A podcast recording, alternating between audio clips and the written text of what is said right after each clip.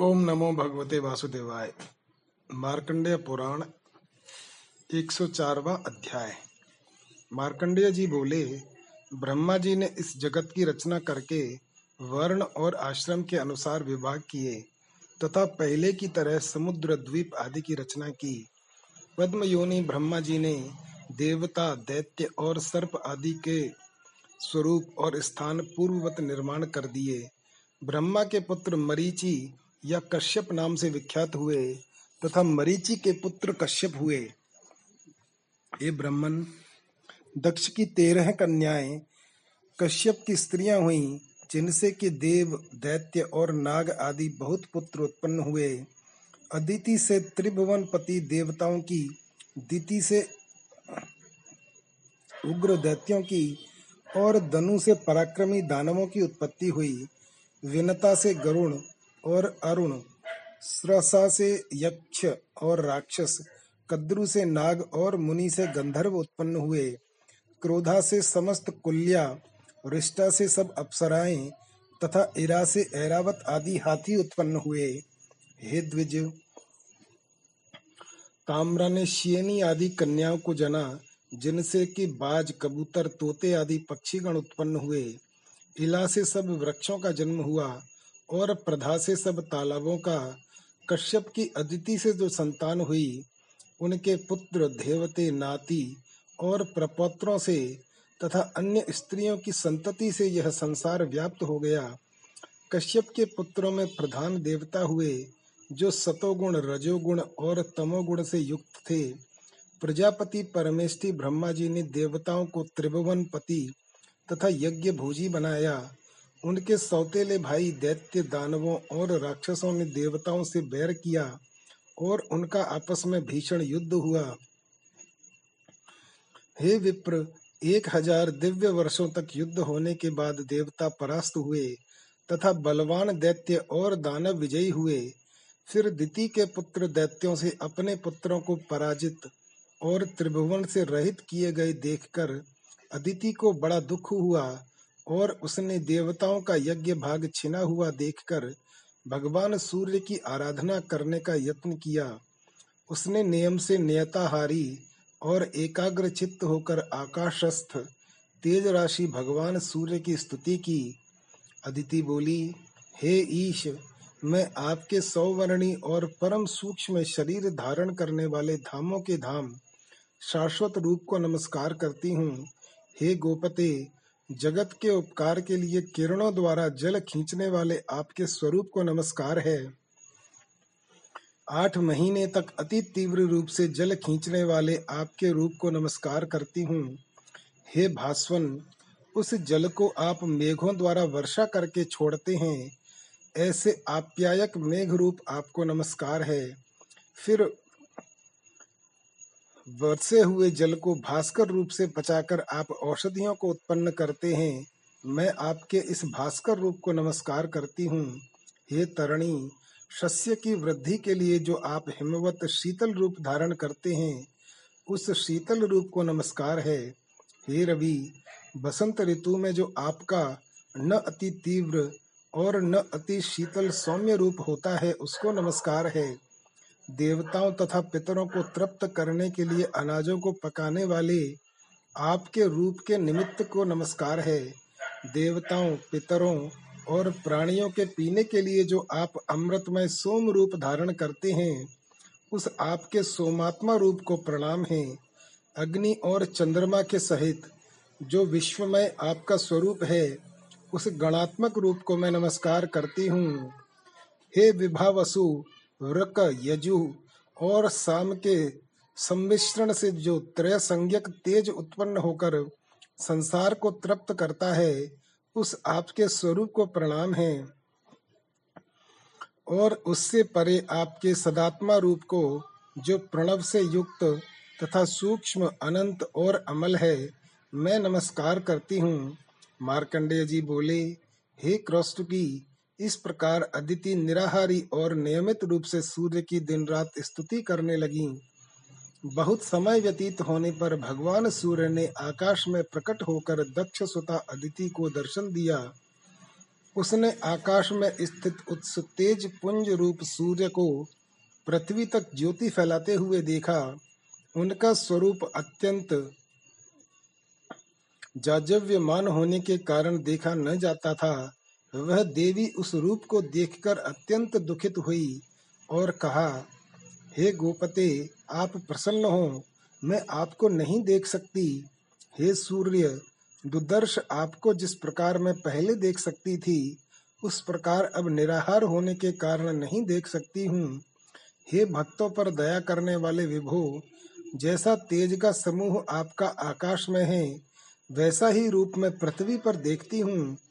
हे दिवाकर, मुझ पर कृपा करके इस रूप को मेरे पुत्रों को दिखाइए और उनकी रक्षा कीजिए। तुम ब्रह्मा होकर इस जगत को उत्पन्न करते हो, पालन करने के लिए प्रवृत्त होकर रक्षा करते हो, तथा अंत में यह जगत तुम में ही लीन होगा। सर्वलोक में तुम्हारे बिना कोई गति नहीं है। तुम ब्रह्मा, विष्णु, शिव, इंद्र, कुबेर, यम, वरुण, वायु, चंद्रमा, अग्नि, आकाश, पृथ्वी पर्वत समुद्र सब हो, आपकी क्या स्तुति करूँ? आप सकलात्मा रूप में हैं।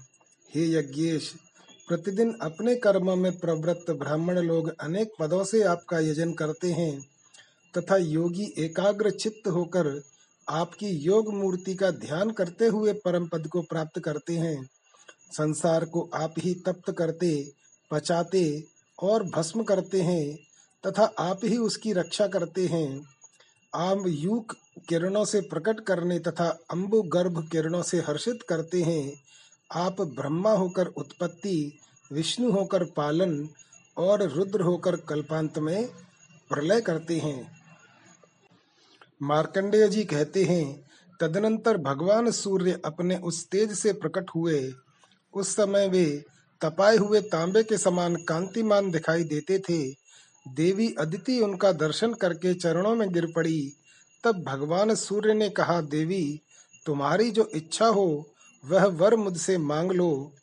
तब देवी अदिति घुटने के बल से पृथ्वी पर बैठ गईं और मस्तक नवाकर प्रणाम करके वरदायक भगवान सूर्य से बोली, देव, आप प्रसन्न हो। अधिक बलवान दैत्यों और दानवों ने मेरे पुत्रों से, पुत्रों के हाथ से त्रिभुवन का राज्य और यज्ञ भाग छीन लिए हैं। गोपते, उन्हें प्राप्त कराने के निमित्त आप मुझ पर कृपा करें। आप अपने अंश से देवताओं के बंधु होकर उनके शत्रुओं का नाश करें। प्रभु, आप ऐसी कृपा करें जिससे मेरे पुत्र पुनः यज्ञ भाग के भोक्ता तथा त्रिभुवन के स्वामी हो जाएँ। तब भगवान सूर्य ने अदिति से प्रसन्न होकर कहा, देवी मैं अपने सहस्त्र अंशों सहित तुम्हारे गर्भ से अवतीर्ण होकर तुम्हारे पत्रु, पुत्र के शत्रुओं का नाश करूँगा इतना कहकर भगवान सूर्य अंतर्धान हो गए और अदिति भी संपूर्ण मनोरथ सिद्ध हो जाने के कारण तपस्या से निवृत्त हो गईं।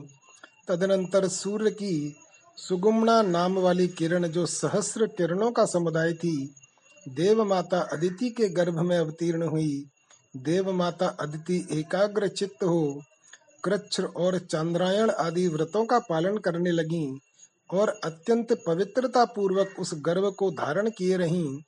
यह देख महर्षि कश्यप ने कुछ कुपित होकर कहा, तुम नित्य उपवास करके अपने गर्भ के बच्चे को क्यों मारे डालती हो?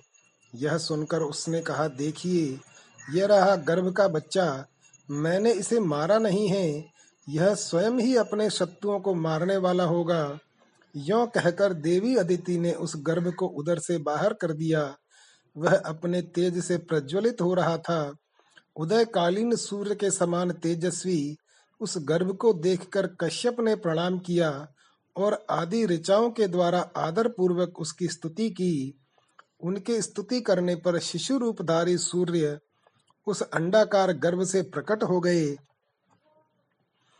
उनके शरीर की कांति कमल पत्र के समान श्याम थी। वे अपने तेज से संपूर्ण दिशाओं का मुख उज्जवल कर रहे थे। तदनंतर मुनि श्रेष्ठ कश्यप को संबोधित करके मेघ के समान गंभीर वाणी आकाश गंभीर वाणी में आकाशवाणी हुई। मुनि, तुमने अदिति से कहा था कि इस अंडे को क्यों मार रही है? उस समय तुमने मारे तम अंडम का उच्चारण किया था। इसलिए तुम्हारा यह पुत्र मारतंड के नाम से विख्यात होगा और शक्तिशाली होकर सूर्य के अधिकार का पालन करेगा।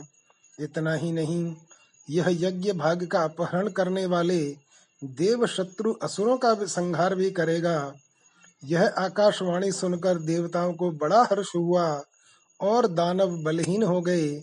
तब इंद्र ने दैत्यों को युद्ध के लिए ललकारा। दानव भी उनका सामना करने के लिए आ पहुँचे। फिर तो देवताओं का असुरों के साथ घोर संग्राम हुआ।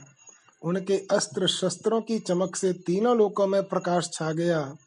उस युद्ध में भगवान सूर्य की क्रूर दृष्टि पड़ने तथा उनके तेज से दग्ध होने के कारण सब असुर जलकर भस्म हो गए। अब तो देवताओं के हर्ष की सीमा न रही। उन्होंने तेज के उत्पत्ति स्थान भगवान सूर्य और अदिति का स्तवन किया। उन्हें पूर्ववत अपने अधिकार और यज्ञ के भाग प्राप्त हो गए। भगवान सूर्य भी अपने अधिकार का पालन करने लगे। वे नीचे और ऊपर फैली हुई किरणों के कारण कदम पुष्प के समान सुशोभित हो रहे थे। उनका मंडल गोलाकार अग्नि पिंड के समान है।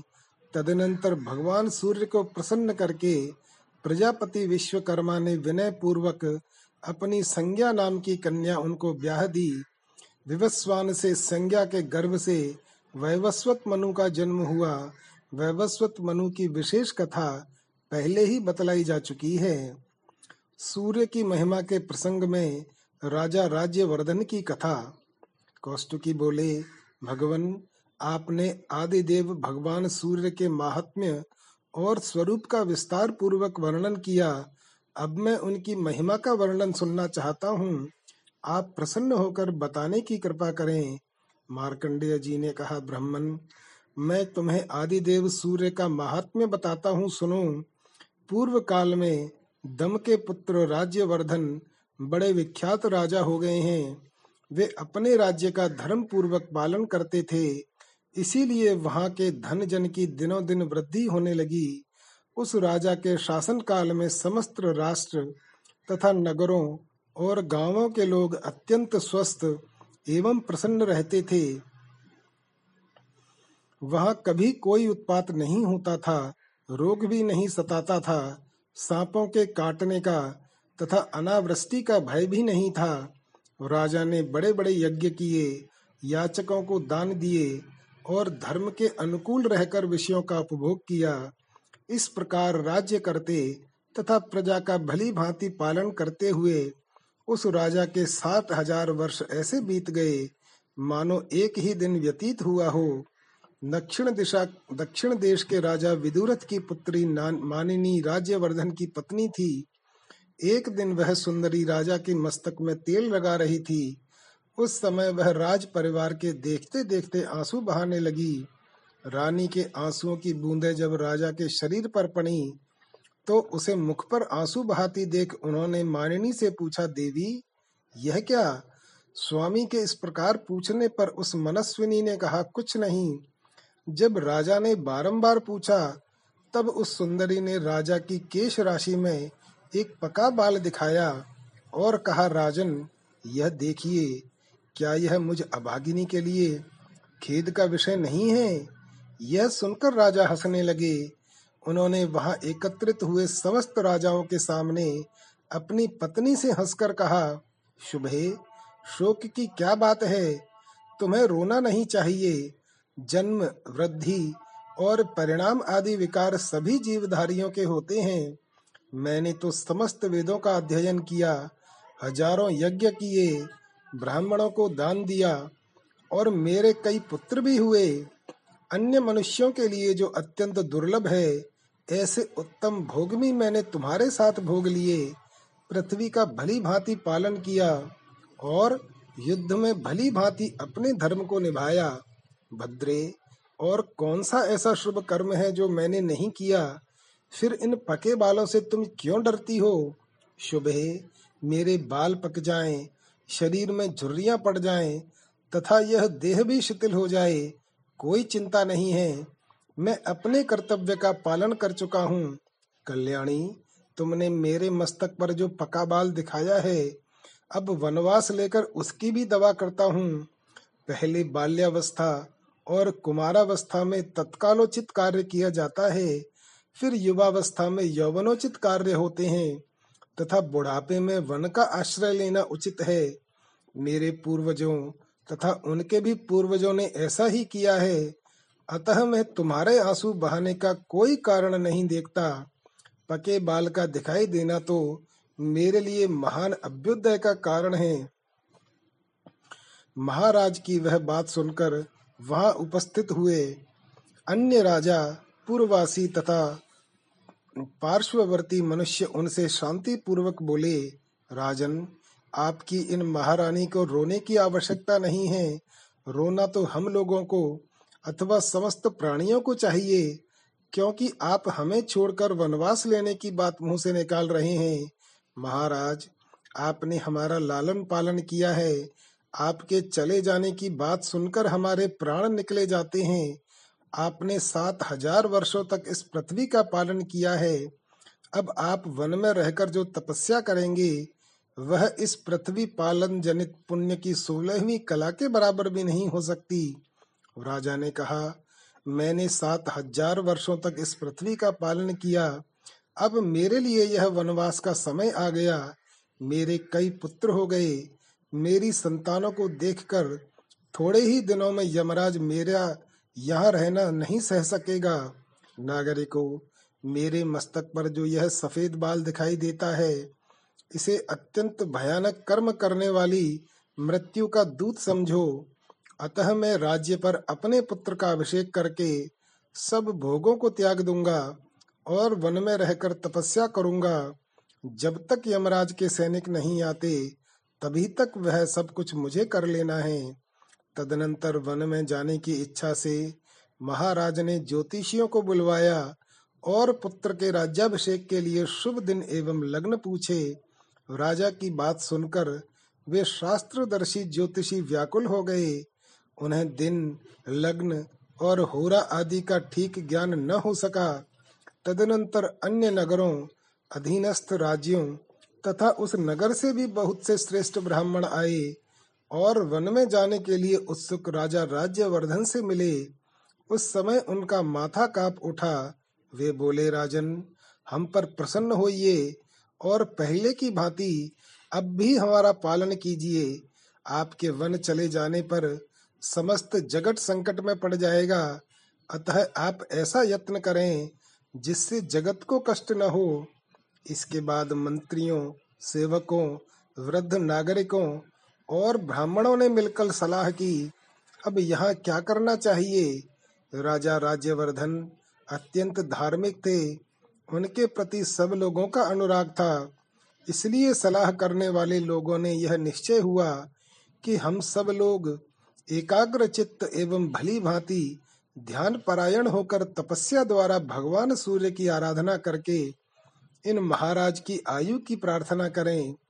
इस प्रकार एक निश्चय करके कुछ लोग अपने घरों पर विधि पूर्वक अर्घ्य, उपचार आदि उपहारों से भगवान भास्कर की पूजा करने लगे। दूसरे लोग मौन रहकर ऋग्वेद, यजुर्वेद और सामवेद के जब से सूर्य देवता को संतुष्ट करने लगे, अन्य लोग निराहार रहकर नदी के तट पर निवास करते हुए तपस्या के द्वारा भगवान सूर्य की आराधना में लग गए। कुछ लोग अग्निहोत्र करते, कुछ दिन रात सूर्य सूक्त का पाठ करते और कुछ लोग सूर्य की ओर दृष्टि लगाकर खड़े रहते थे। सूर्य की आराधना के लिए इस प्रकार यत्न करने वाले उन लोगों के समीप आकर सुदामा नामक गंधर्व ने कहा, द्विजवरो, यदि आप लोगों को सूर्य देव की आराधना अभीष्ट है तो ऐसा कीजिए जिससे भगवान भास्कर प्रसन्न हो सके। आप लोग यहाँ से शीघ्र ही कामरूप पर्वत पर जाइए। वहाँ गुरु विशाल नामक वन है, जिसमें सिद्ध पुरुष निवास करते हैं। वहाँ पर एकाग्र चित्त होकर आप लोग सूर्य की आराधना करें। वह परम हितकारी सिद्ध क्षेत्र है। वहाँ आप लोगों की सब कामनाएँ पूर्ण होंगी। सुदामा की यह बात सुनकर वे समस्त द्विज गुरु विशाल वन में गए। वहाँ उन्होंने सूर्य देव का पवित्र एवं सुंदर मंदिर देखा। उस स्थान पर ब्राह्मण आदि तीनों वर्णों के लोग मिताहारी एवं एकाग्र चित्त हो पुष्प, चंदन, धूप, गंध, जप, होम, अन्न और दीप आदि के द्वारा भगवान सूर्य की पूजा एवं स्तुति करने लगे। ब्राह्मण बोले, देवता दानव, यक्ष, ग्रह और नक्षत्रों में भी जो सबसे अधिक तेजस्वी हैं, उन भगवान सूर्य की हम शरण लेते हैं। जो देवेश्वर भगवान सूर्य आकाश में स्थित होकर चारों ओर प्रकाश फैलाते, तथा अपनी किरणों से पृथ्वी और आकाश को व्याप्त किए रहते हैं, उनकी हम शरण लेते हैं। आदित्य, भास्कर, भानु, सविता, दिवाकर, पूषा, अर्यमा स्वर भानु तथा दीप्त दो धिति, ये जिनके नाम हैं, जो चारों युगों का अंत करने वाले कालाग्नि हैं। जिनकी ओर देखना कठिन है, जिनकी प्रलय के अंत में भी गति है, जो योगीश्वर अनंत, रक्त, पीत, सित और असित हैं। ऋषियों के अग्निहोत्रों तथा यज्ञ के देवताओं में जिनकी स्थिति है जो अक्षर परम गुह्य तथा मोक्ष के उत्तम द्वार हैं, जिनके उदयास्तमन रूप रथ में छंदों में अश्व जुते हुए हैं, तथा जो उस रथ पर बैठकर मेरुगिरी की प्रदक्षिणा करते हुए आकाश में विचरण करते हैं अनरथ और रथ दोनों ही जिनके स्वरूप हैं, जो भिन्न भिन्न पुण्य तीर्थों के रूप में विराजमान हैं, एकमात्र जिन पर इस विश्व की रक्षा निर्भर है, जो कभी चिंतन में नहीं आ सकते उन भगवान भास्कर की हम शरण लेते हैं, जो ब्रह्मा, महादेव, विष्णु, प्रजापति, वायु, आकाश, जल, पृथ्वी, पर्वत, समुद्र, ग्रह, नक्षत्र और चंद्रमा आदि हैं। वनस्पति, वृक्ष और औषधियाँ जिनके स्वरूप हैं, जो व्यक्त और अव्यक्त प्राणियों में स्थित हैं, उन भगवान सूर्य की हम शरण लेते हैं। ब्रह्मा, शिव तथा विष्णु के जो रूप हैं, वे आपके ही हैं। जिनके तीन स्वरूप हैं, वे भगवान भास्कर हम पर प्रसन्न हो। जिन अजन्मा जगदीश्वर के अंग में, यह संपूर्ण जगत स्थित है, तथा जो जगत के जीवन है, वे भगवान सूर्य हम पर प्रसन्न हो, जिनका एक परम प्रकाशमान रूप ऐसा है। जिसकी ओर प्रभा पुंज की अधिकता के कारण देखना कठिन हो जाता है, तथा जिनका दूसरा रूप चंद्रमा है जो अत्यंत सौम्य है, वे भगवान भास्कर हम पर प्रसन्न हों। इस प्रकार भक्ति पूर्वक स्तवन और पूजन करने वाले उन द्विजों पर तीन महीने में भगवान सूर्य प्रसन्न हुए और अपने मंडल से निकलकर उसी के समान कांति धारण किए वे नीचे उतरे और दुर्दर्श होते हुए भी उन सबके समक्ष प्रकट हो गए। तब उन लोगों ने अजन्मा सूर्य देव के स्पष्ट रूप का दर्शन करके उन्हें भक्ति से विनीत होकर प्रणाम किया। उस समय उनके शरीर में रोमांच और कंप हो रहा था। वे बोले, सहस्र किरणों वाले सूर्य देव आपको बारंबार नमस्कार है। आप सबके हेतु तथा संपूर्ण जगत के विजय केतु हैं।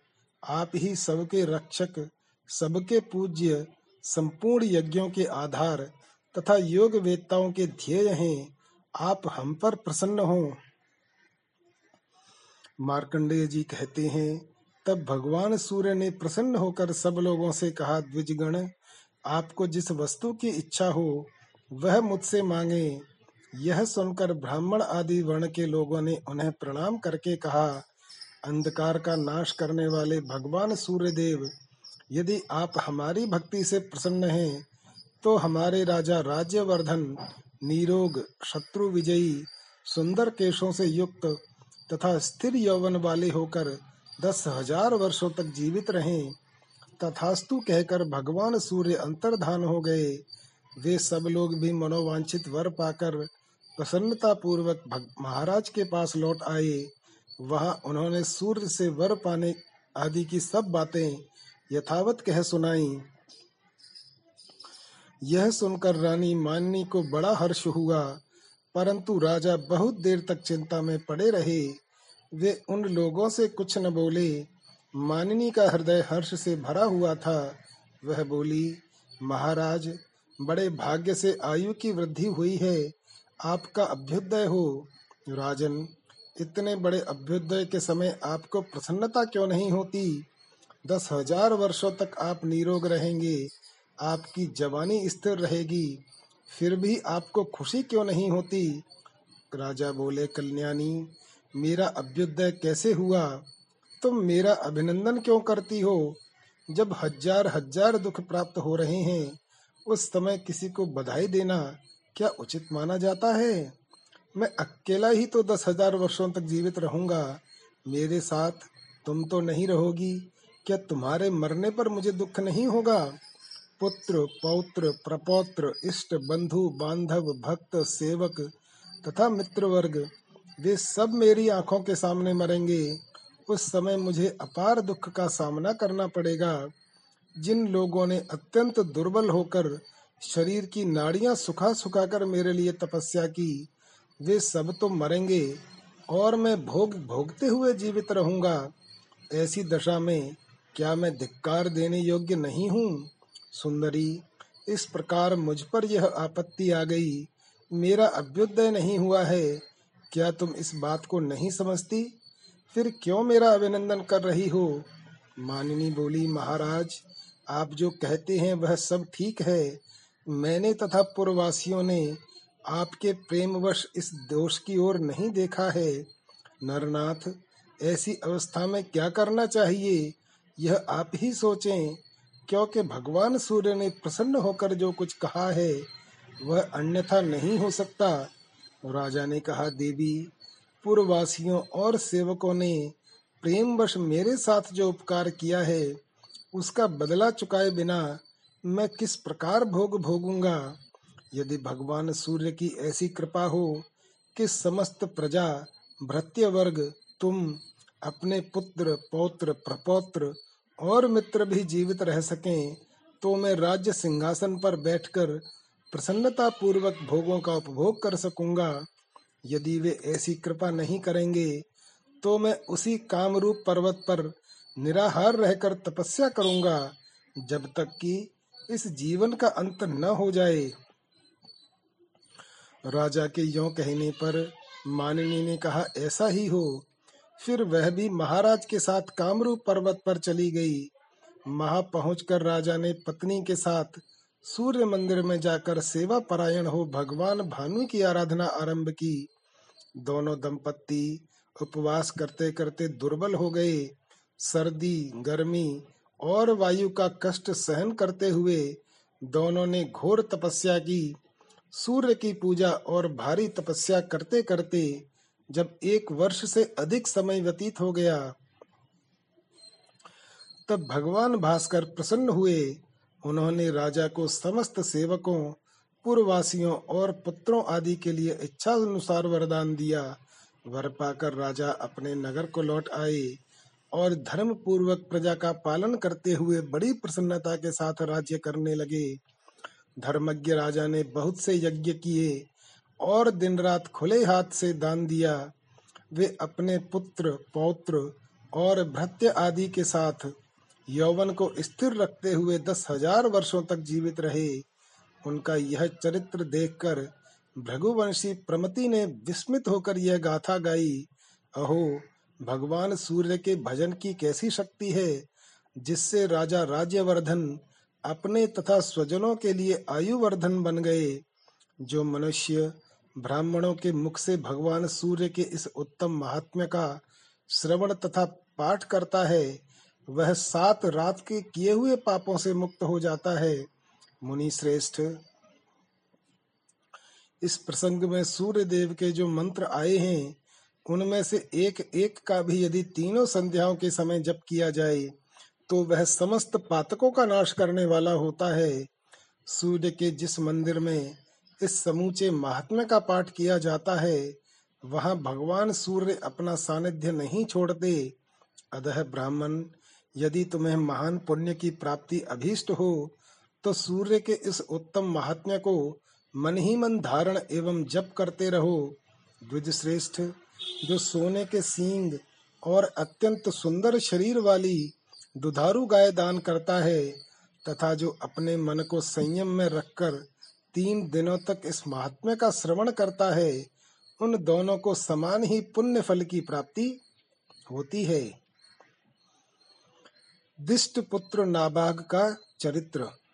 मार्कंडेय जी कहते हैं, इक्ष्वाकु नाभग रिष्ट नरिष्यंत नाभाग, मृश्रद्र और धृष्ट, ये वैवस्वत मनु के पुत्र थे, जो पृथक पृथक राज्य के पालक हुए। इन सबकी कीर्ति बहुत दूर तक फैली हुई थी, और वे सभी शास्त्र विद्या तथा शस्त्र विद्या में भी पारंगत थे। विद्वानों में श्रेष्ठ मनु ने एक श्रेष्ठ पुत्र प्राप्त करने की इच्छा से मित्रा वरुण नामक यज्ञ किया। उसमें होता के दोष से विपरीत आहुति पड़ने के कारण पुत्र न होकर इला नाम की सुंदरी कन्या उत्पन्न हुई। कन्या उत्पन्न हुई देख मनु ने मित्र और वरुण का स्तवन किया तथा इस प्रकार कहा देववरो मैंने इस उद्देश्य से यज्ञ किया था कि आप दोनों की कृपा से मुझे एक विशिष्ट पुत्र की प्राप्ति हो। किंतु यज्ञ संपन्न होने पर कन्या का जन्म हुआ। यदि आप दोनों प्रसन्न हैं और मुझे वर देना चाहते हैं तो मेरी यह कन्या ही आप दोनों के प्रसाद से अत्यंत गुणवान पुत्र हो जाए। उन दोनों देवताओं ने तथास्तु कहा, जिससे वही कन्या इला तत्काल ही सुद्युम्न नामक पुत्र के रूप में परिवर्तित हो गई। मनु कुमार सुद्युम्न एक दिन वन में शिकार खेल रहे थे। वहाँ महादेव जी के कोप से उन्हें पुनः स्त्री रूप में हो जाना पड़ा।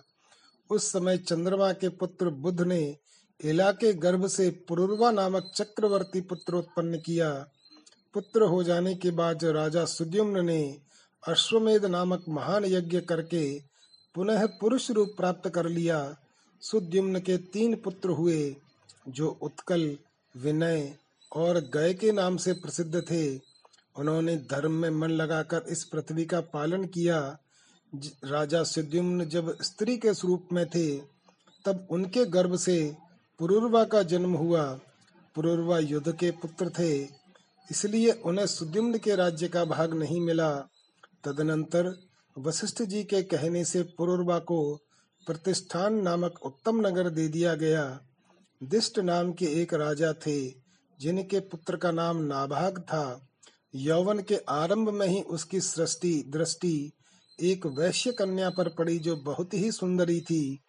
उसको देखते ही नाभाग का मन काम के अधीन हो गया। उसने उसके पिता के पास जाकर वह कन्या मांगी।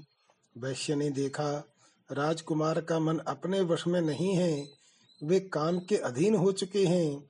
तब उसने हाथ जोड़कर उनसे कहा, राजकुमार, आप लोग राजा हैं और हम लोग कर देने वाले भृत्य, मैं आपके बराबर नहीं हूँ।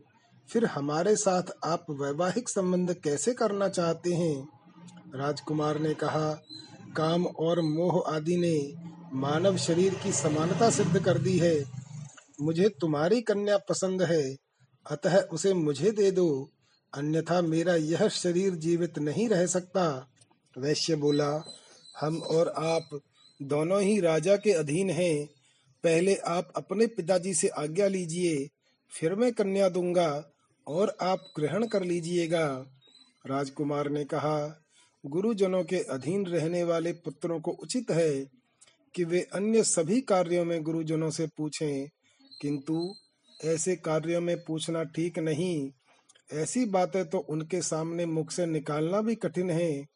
कहा काम चर्चा और कहा गुरुजनों को सुनाना, ये दोनों परस्पर विरुद्ध हैं। हाँ अन्य कार्यों के लिए उनसे पूछने में कोई हर्ज नहीं। वैश्य बोला, ठीक है आप अपने पिताजी से पूछें तो आपके लिए यह काम चर्चा हो सकती है, किंतु मेरे लिए यह काम चर्चा नहीं है।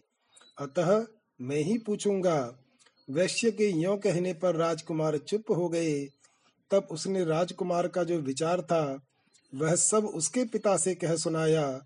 तब राजकुमार के पिता ने रुचिक आदि श्रेष्ठ ब्राह्मणों तथा राजकुमार को भी महल में बुलाकर मुनियों से यह सब वृत्तांत निवेदन किया और कहा, इस विषय में जो कर्तव्य हो, उसके लिए आप लोग आज्ञा दें।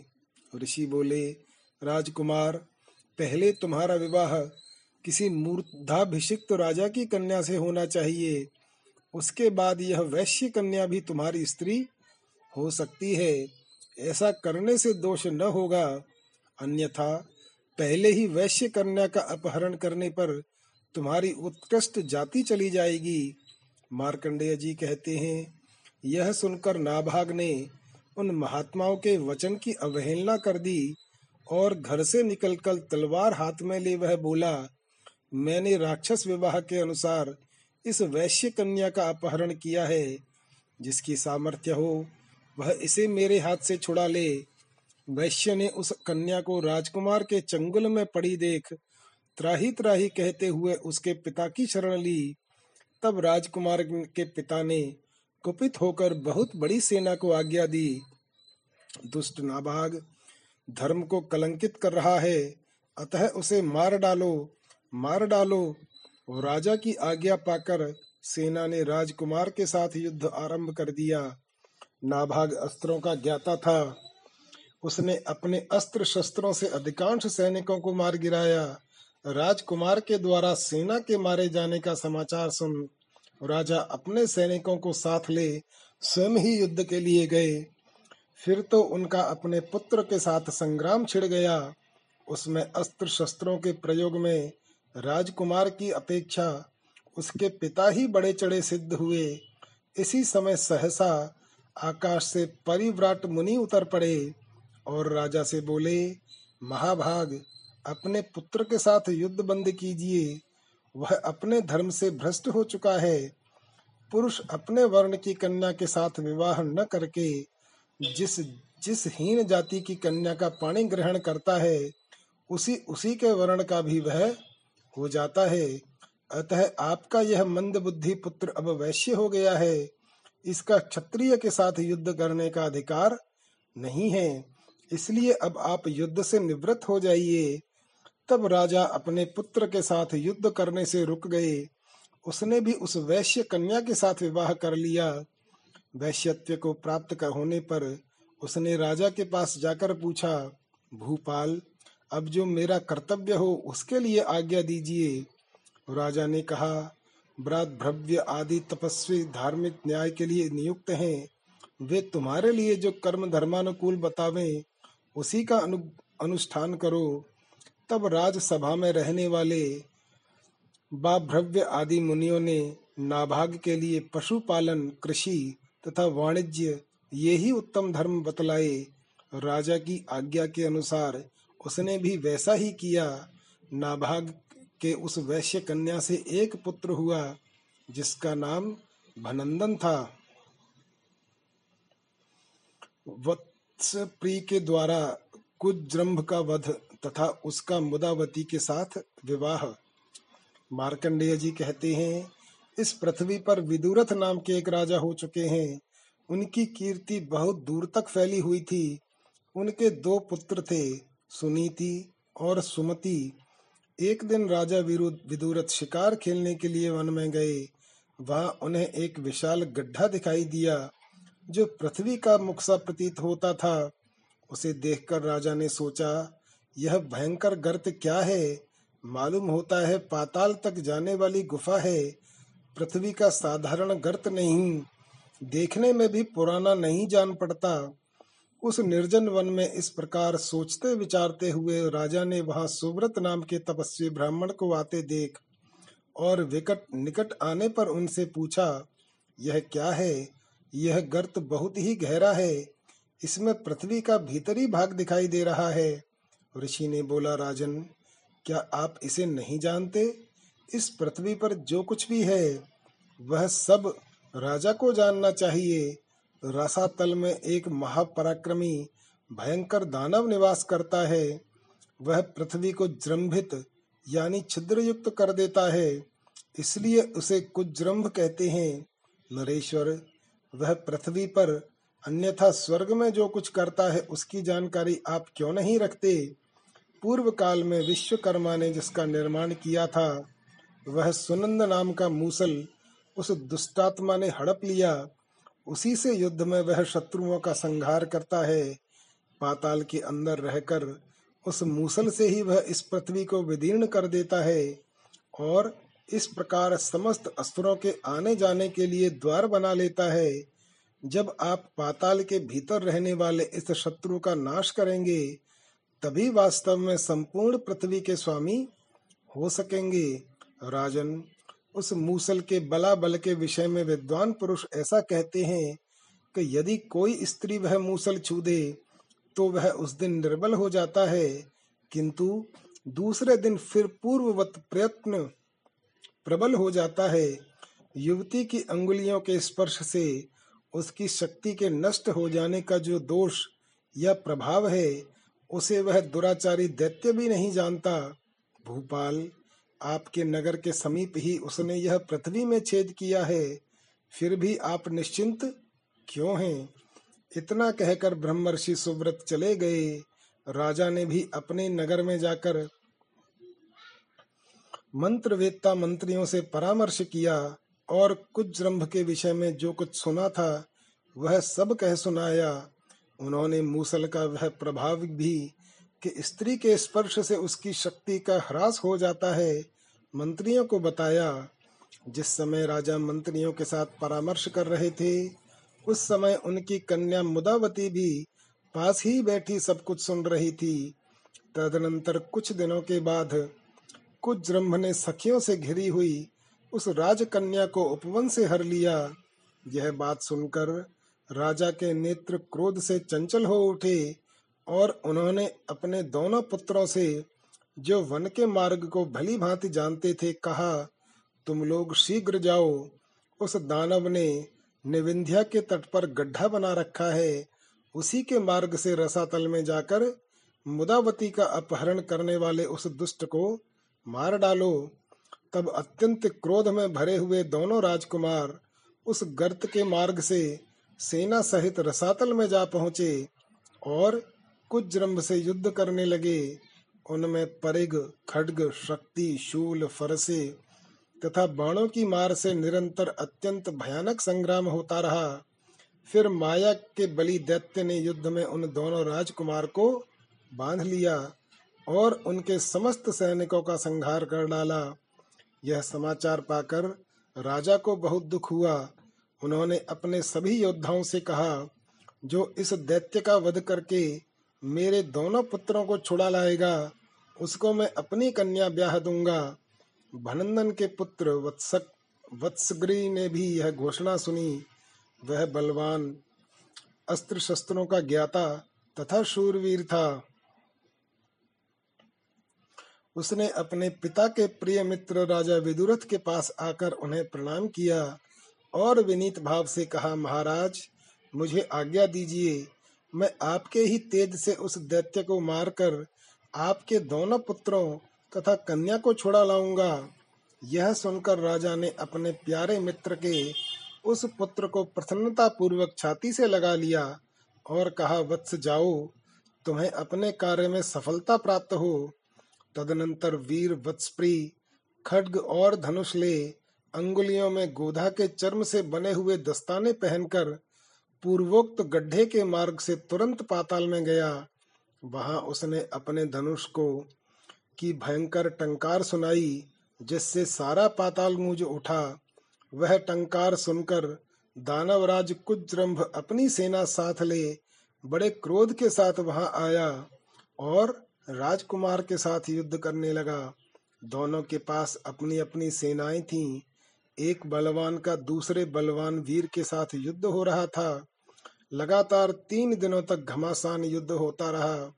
तब वह दानव अत्यंत क्रोध में भरकर मूसल लाने के लिए दौड़ा।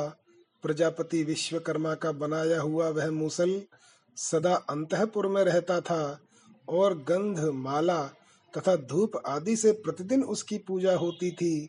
राजकुमारी मुदावती उस मूसल के प्रभाव को जानती थी अतः उसने अत्यंत नम्रता से मस्तक झुकाकर उस श्रेष्ठ मूसल का स्पर्श किया।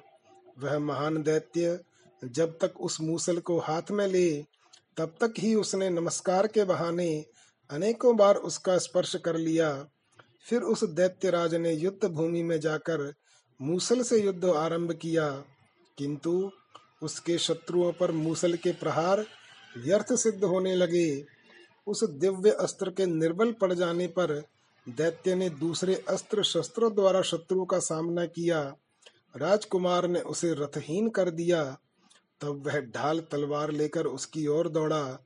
उससे क्रोध में भरकर वेग से आते देख राजकुमार ने कालाग्नि के समात प्रज्वलित आग्नेय अस्त्र से उस पर प्रहार किया।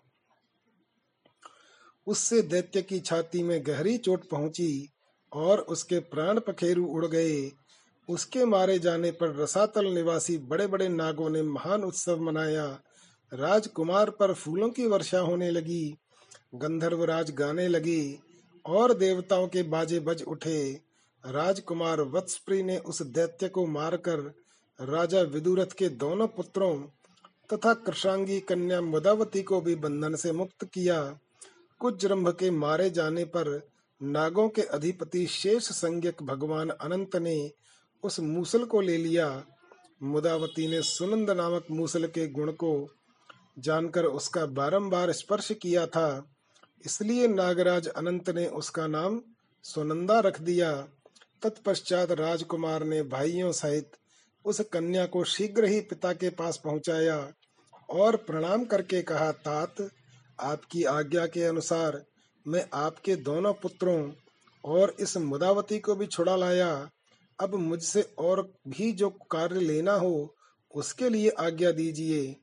इस पर महाराज विदुरथ के मन में बड़ी प्रसन्नता हुई।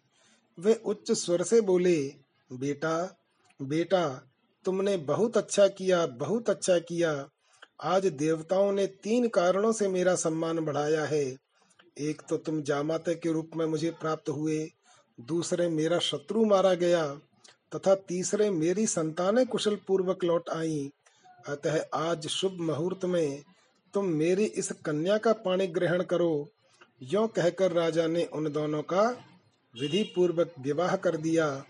नव युवक वत्सप्री मुदावती के साथ रमणीय प्रदेशों तथा महलों में विहार करने लगा।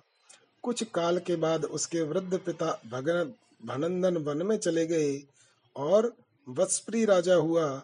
उसने सदा ही प्रजा का धर्म पूर्वक पालन करते हुए अनेक यज्ञ किए। वह प्रजा को पुत्र की भांति मानकर उसकी रक्षा करता था। उसके राज्य में वर्ण संकर संतान की उत्पत्ति नहीं हुई। कभी किसी को लुटेरों, सर्पों तथा दुष्टों का भय नहीं हुआ। इसके शासन काल में किसी प्रकार के उत्पात का भी भय नहीं था। राजा खनित्र की कथा। मार्कंडेय जी कहते हैं, सुनंदा के गर्भ से वत्सप्री के बारह पुत्र हुए, जिनके नाम इस प्रकार हैं, प्रांशु, प्रवीर, शूर सुचक्र, विक्रम, क्रम, बली, बलाक, चंड, प्रचंड, सुविक्रम और स्वरूप। ये सभी महाभाग संग्राम विजयी थे। इनमें महापराक्रमी प्रांशु ज्येष्ठ थे। अतः वे ही राजा हुए। शेष भाई सेवक की भांति उनकी आज्ञा के अधीन रहते थे। उनके यज्ञ में इतना धन दान दिया गया कि ब्राह्मणों तथा निम्न वर्ग के लोगों ने भी राशि राशि द्रव्य छोड़ दिया। यानी अधिक होने के कारण साथ न ले जा सके, वह सभी द्रव्य पृथ्वी पर पड़ा रह गया, जिससे इस पृथ्वी का नाम वसुंधरा, यानी धन धारण करने वाली नाम सार्थक हुआ। वे प्रजा का औरस पुत्रों की भांति पालन करते थे। उनके खजाने में जो धन एकत्रित होता था उसके द्वारा उन्होंने जो लाखों यज्ञ संपन्न किए, उनकी कोई संख्या नहीं है। प्रांशु के पुत्र प्रजाति थे। प्रजाति के खनित्र आदि पाँच पुत्र हुए। उनमें सबसे बड़े खनित्र राजा हुए। वे अपने पराक्रम के लिए विख्यात थे। खनित्र बड़े ही शांत, सत्यवादी, शूरवीर, समस्त प्राणियों के हित में लगे रहने वाले स्वधर्म परायण वृद्ध पुरुषों के सेवक अनेक शास्त्रों के विद्वान, वक्ता, विनयशील अस्त्र शस्त्रों के ज्ञाता, डींग न हाँकने वाले और सब लोगों के प्रिय थे। वे दिन रात यही कामना किया करते थे। समस्त प्राणी प्रसन्न रहें, दूसरों पर भी स्नेह रखें। सब जीवों का कल्याण हो, सभी निर्भय हों। किसी भी प्राणी को कोई व्याधि एवं मानसिक व्यथा न हो। समस्त प्राणी सबके प्रति मित्र भाव के पोषक हों। ब्राह्मणों का कल्याण हो। सब में परस्पर प्रेम रहे। सब वर्णों की उन्नति हो। समस्त कर्मों में सिद्धि प्राप्त हो। लोगों, सब भूतों के प्रति तुम्हारी बुद्धि कल्याणमयी हो। तुम लोग जिस प्रकार अपना तथा अपने पुत्रों का सर्वदा हित चाहते हो, उसी प्रकार सब प्राणियों के प्रति हित बुद्धि रखते हुए बर्ताव करो। यह तुम्हारे लिए अत्यंत हित की बात है। कौन किसका अपराध करता है? यदि कोई मूढ़ किसी का थोड़ा भी अहित करता है तो वह निश्चय ही उसका फल भोगता है, क्योंकि फल सदा कर्ता को ही मिलता है। लोगों, यह विचार कर सबके पति पवित्र भाव रखो। इससे इस लोक में पाप नहीं बनेगा। और तुम्हें उत्तम लोकों की प्राप्ति होगी, बुद्धिमानो। मैं तो यह कहना चाहता हूँ कि आज जो मुझसे स्नेह रखता है, उसका इस पृथ्वी पर सदा ही कल्याण हो, तथा जो इस लोक में मेरे साथ द्वेष रखता है, वह भी कल्याण का भागी बने। राजा प्रजापति के पुत्र ऐसे थे। वे समस्त गुणों से संपन्न और सुंदर थे। उनके नेत्र पद्म पत्र के समान सुशोभित थे।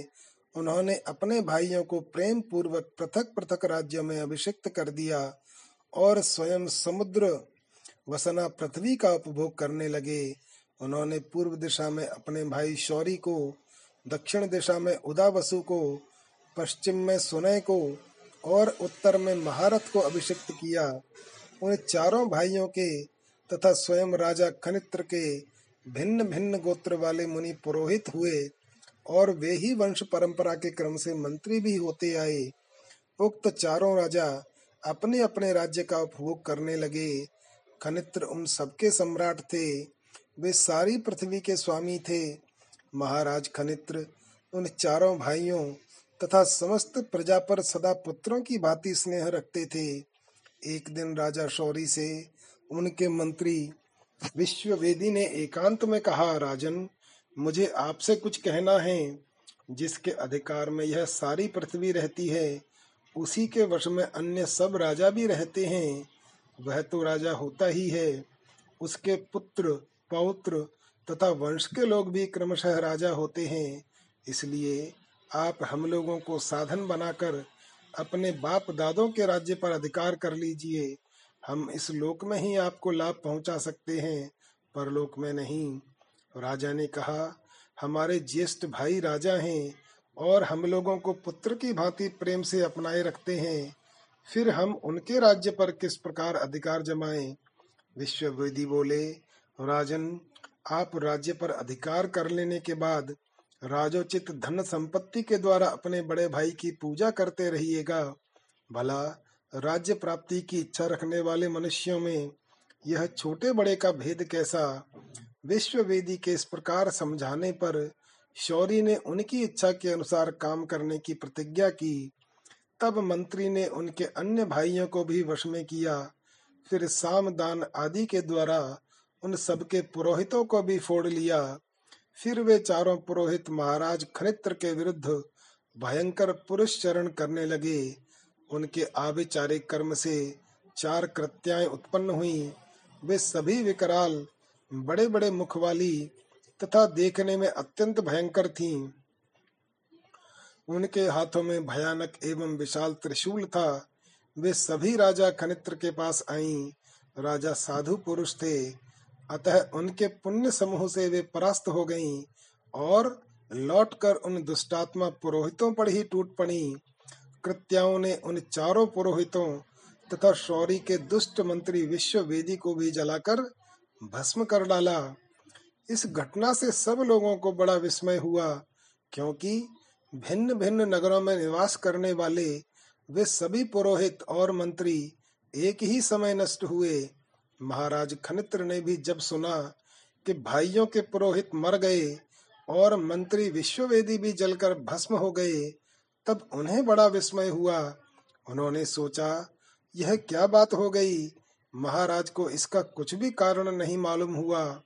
तब उन्होंने अपने घर पर पधारे हुए महर्षि वशिष्ठ से पूछा, ब्राह्मण, भाइयों के पुरोहित और मंत्री जो नष्ट हो गए, इसका क्या कारण है?